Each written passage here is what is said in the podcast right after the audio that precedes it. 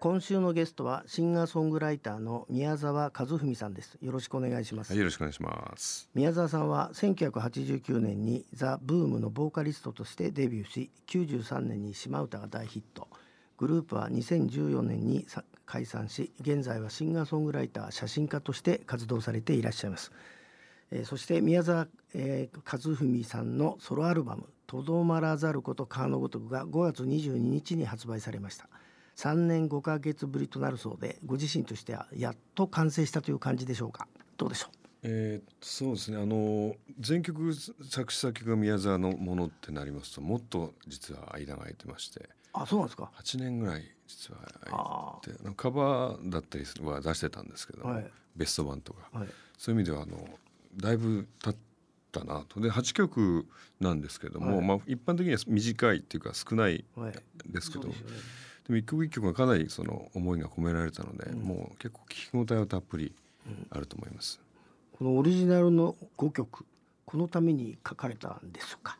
えー、と去年の6月ぐらいにですねもしかしたらあのちょっと体調悪くしてたもんですから、3年間ぐらい。あの体調も良くなってきてもしかしたらまた歌手としてやっていけるかもなっていう自覚が去年あってそれでじゃあ曲も作ってみようかなっていうので、集中して作ったんですね。はい、まああとはその人に提供した曲のセルフカバーとかですね。そうですはい。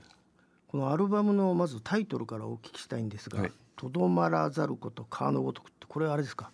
現在の心境を表してるわけですか？ねなんかこんな風にい 生きたいなっていうあのよくロックだとローリングストーンって言いますよね、はいはい。転がる石のごとく生きるっていう、まあ、それで最後は砕け散るみたいな、僕は循環したいな。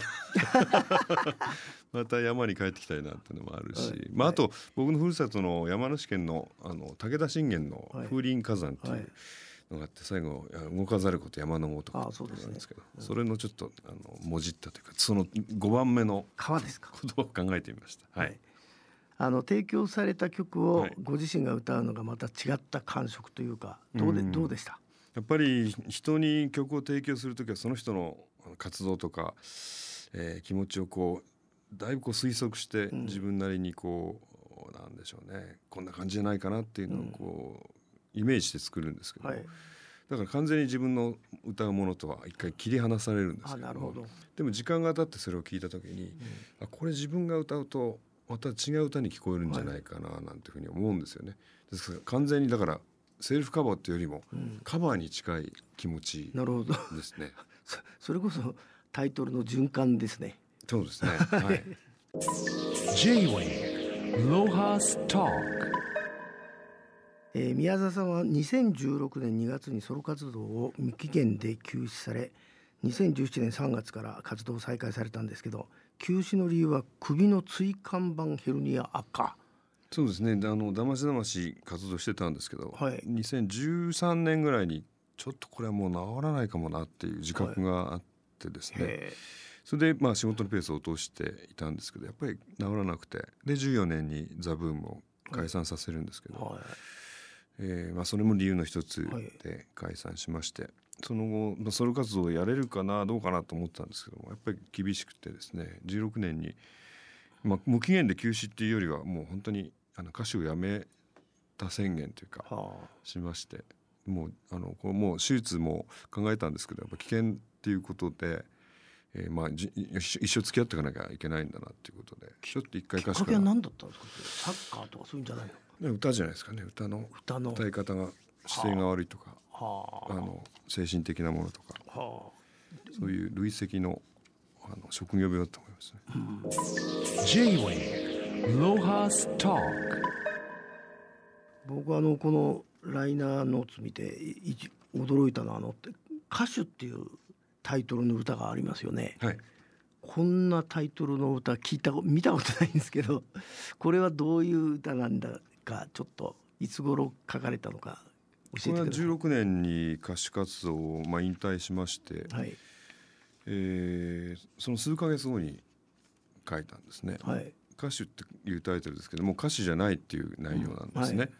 でも歌手じゃないのでいろんなものから解放されて、えープレッシャー感じることなく、これから生きていけるっていう歌詞を、あの数ヶ月後に書いたんですけども、自分でもちょっと驚いたんですね。その発表する機会がないのになんで書いてるんだろうっていう。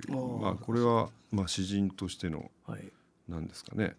あの差がというか、でしっかりメロディーもこうつけやすいような字数にしてるっていうのもまあ職業病というか なんでしょうね。はい。でまあ日の目を見ることはないはずだったんですけど、まあ、今回久しぶりにアルバムを作ることになったんでじゃあこれもまあその時の自分の心境偽らざる心境なので入れとこうかなということですね。あの宮沢さんはデビュー30周年。はい。またあら改めていかがですか？この30年振り返って。うんまあしつこいですけど3年前に引退したつもりでいたので、はい。30周年が来るとはまさかもう思ってないことでしたから、はい。あのーなんでしょう。またなんか違う地平に来たような、その29年目から30年にこう連続してなるというよりは新しい30年という舞台に立た立たせていただいているという、まあいろんな人の協力と、あのご支援があってそういう場に連れてきてもらえたという実感ですかね。J-Wave Lohas Talk 以前2年前に、えー出演いただいた時は、沖縄民謡245曲を収めた CD、沖縄都八重山民謡大全集のはい。あの歌方をご紹介させていただいたんですけど、あのあのすごいあ熱い 作品でしたけどあの中で歌方と言われる参加アーティストはえ220名もいいるんですか沖縄に？もっといるんじゃないですかね。一人一曲で録音お願いして、まあ、はい2曲歌ってくれた人もいるので、はい。えーダブってる方もいらっしゃるんですけど、まあ、取ったのは結構な数でしたしそのサポートの人もいますから三振でサポートとか全部入れると結構な数ですね。まあ沖縄民謡民謡っていうのはその古典音楽と違ってですねあの自己流でいいっていう世界なんですね、古典音楽ってのはもう琉球国の頃からの,、はい。あのやり方をはい。ずっと守ってらっしゃる音楽なので変えてはいけないんですけども、民謡はその一代限りというかもちろん弟子師匠となるんですけども俺はこう歌うっていうのが民謡のよすべ素晴らしさなんであこれやっぱ記録しておかないと、はい。逆に古典音楽はもうやられてる方がはい。継承してるんで、はい。僕が手を出すはい。あれはないんですけども、民謡はやっぱ記録しておいてそれが正解じゃないんですね、はい。一代限りどんどん変わっていっていいものですし歌詞もどんどん変わっていくので替え歌でえ歌詞も変わっていくんですか？歌詞もどんどん自分でね。楽譜は一個なんですよね。楽譜っていうものは便宜的に。一回はい。記録したわけでまた流行りが変わってくれば変わってきもんなんですか？ますしあこの戦後の70数年でもだいぶ同じ曲が変わっていったりしてますから、あまあ、だから、まあ、ある一時を記録しておこうっていうのがこのアーカイブ化ですね。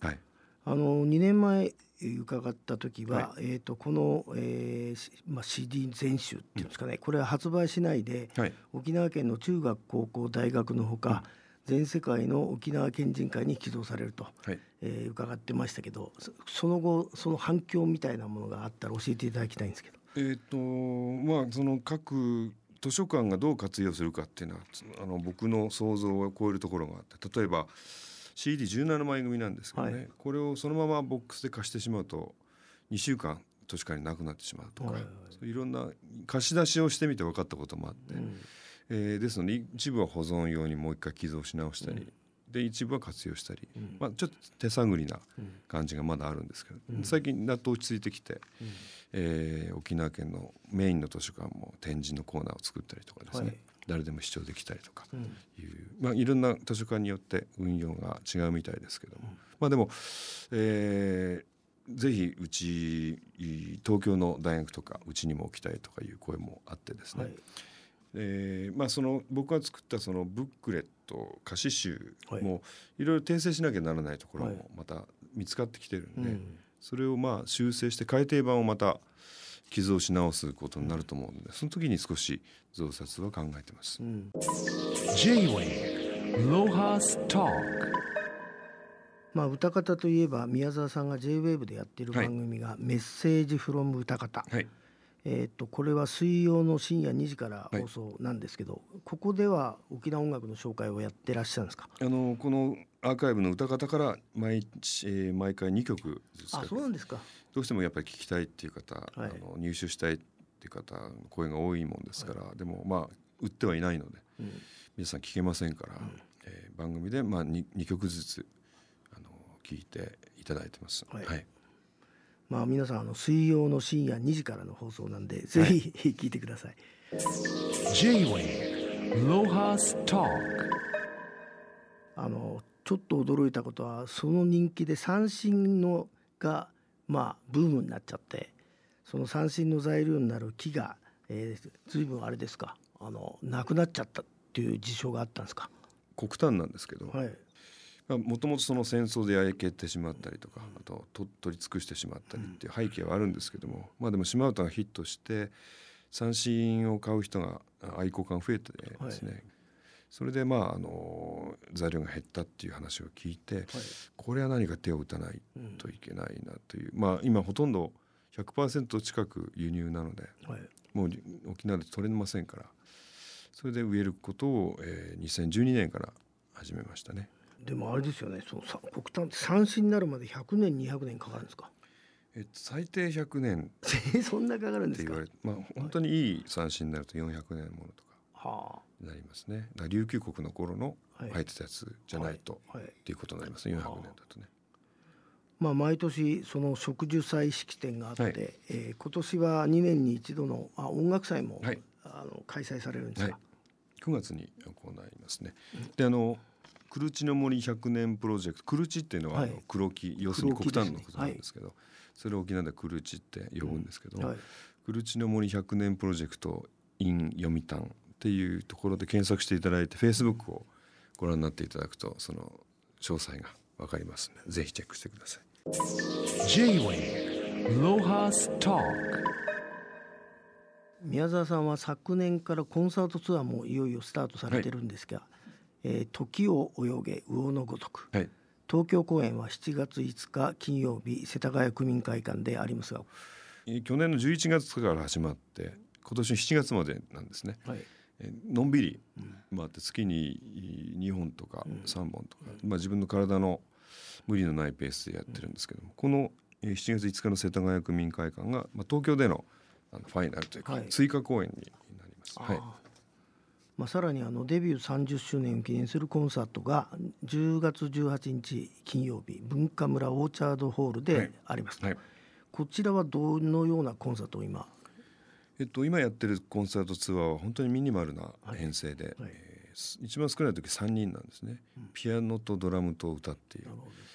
で時々ギターが入ってくれるんですけど、えーまあ、なるべくミニマルで歌そのものを届けようっていうツアーを今してるんですけども、この10月はまあお祝いなので、えーもう少したくさんメンバー増やして華やかに、えーやりたいな。東京と大阪でやるんですけども華やかにやりたいと思ってます。まあ、今年はアルバムが発売されてコンサートツアーもあって忙しくなりそうですけどでもやっぱり大事なのは自然体ですか？そうですね。やっぱり川のごとく 流れていきたいなと、柔らかく。はい。はい。あつれづれ草の世界そうですね。ですね。はい、はい。宮沢さんどうもありがとはい、あうございまりがとうした、ございました。J-Wave Lohas Talk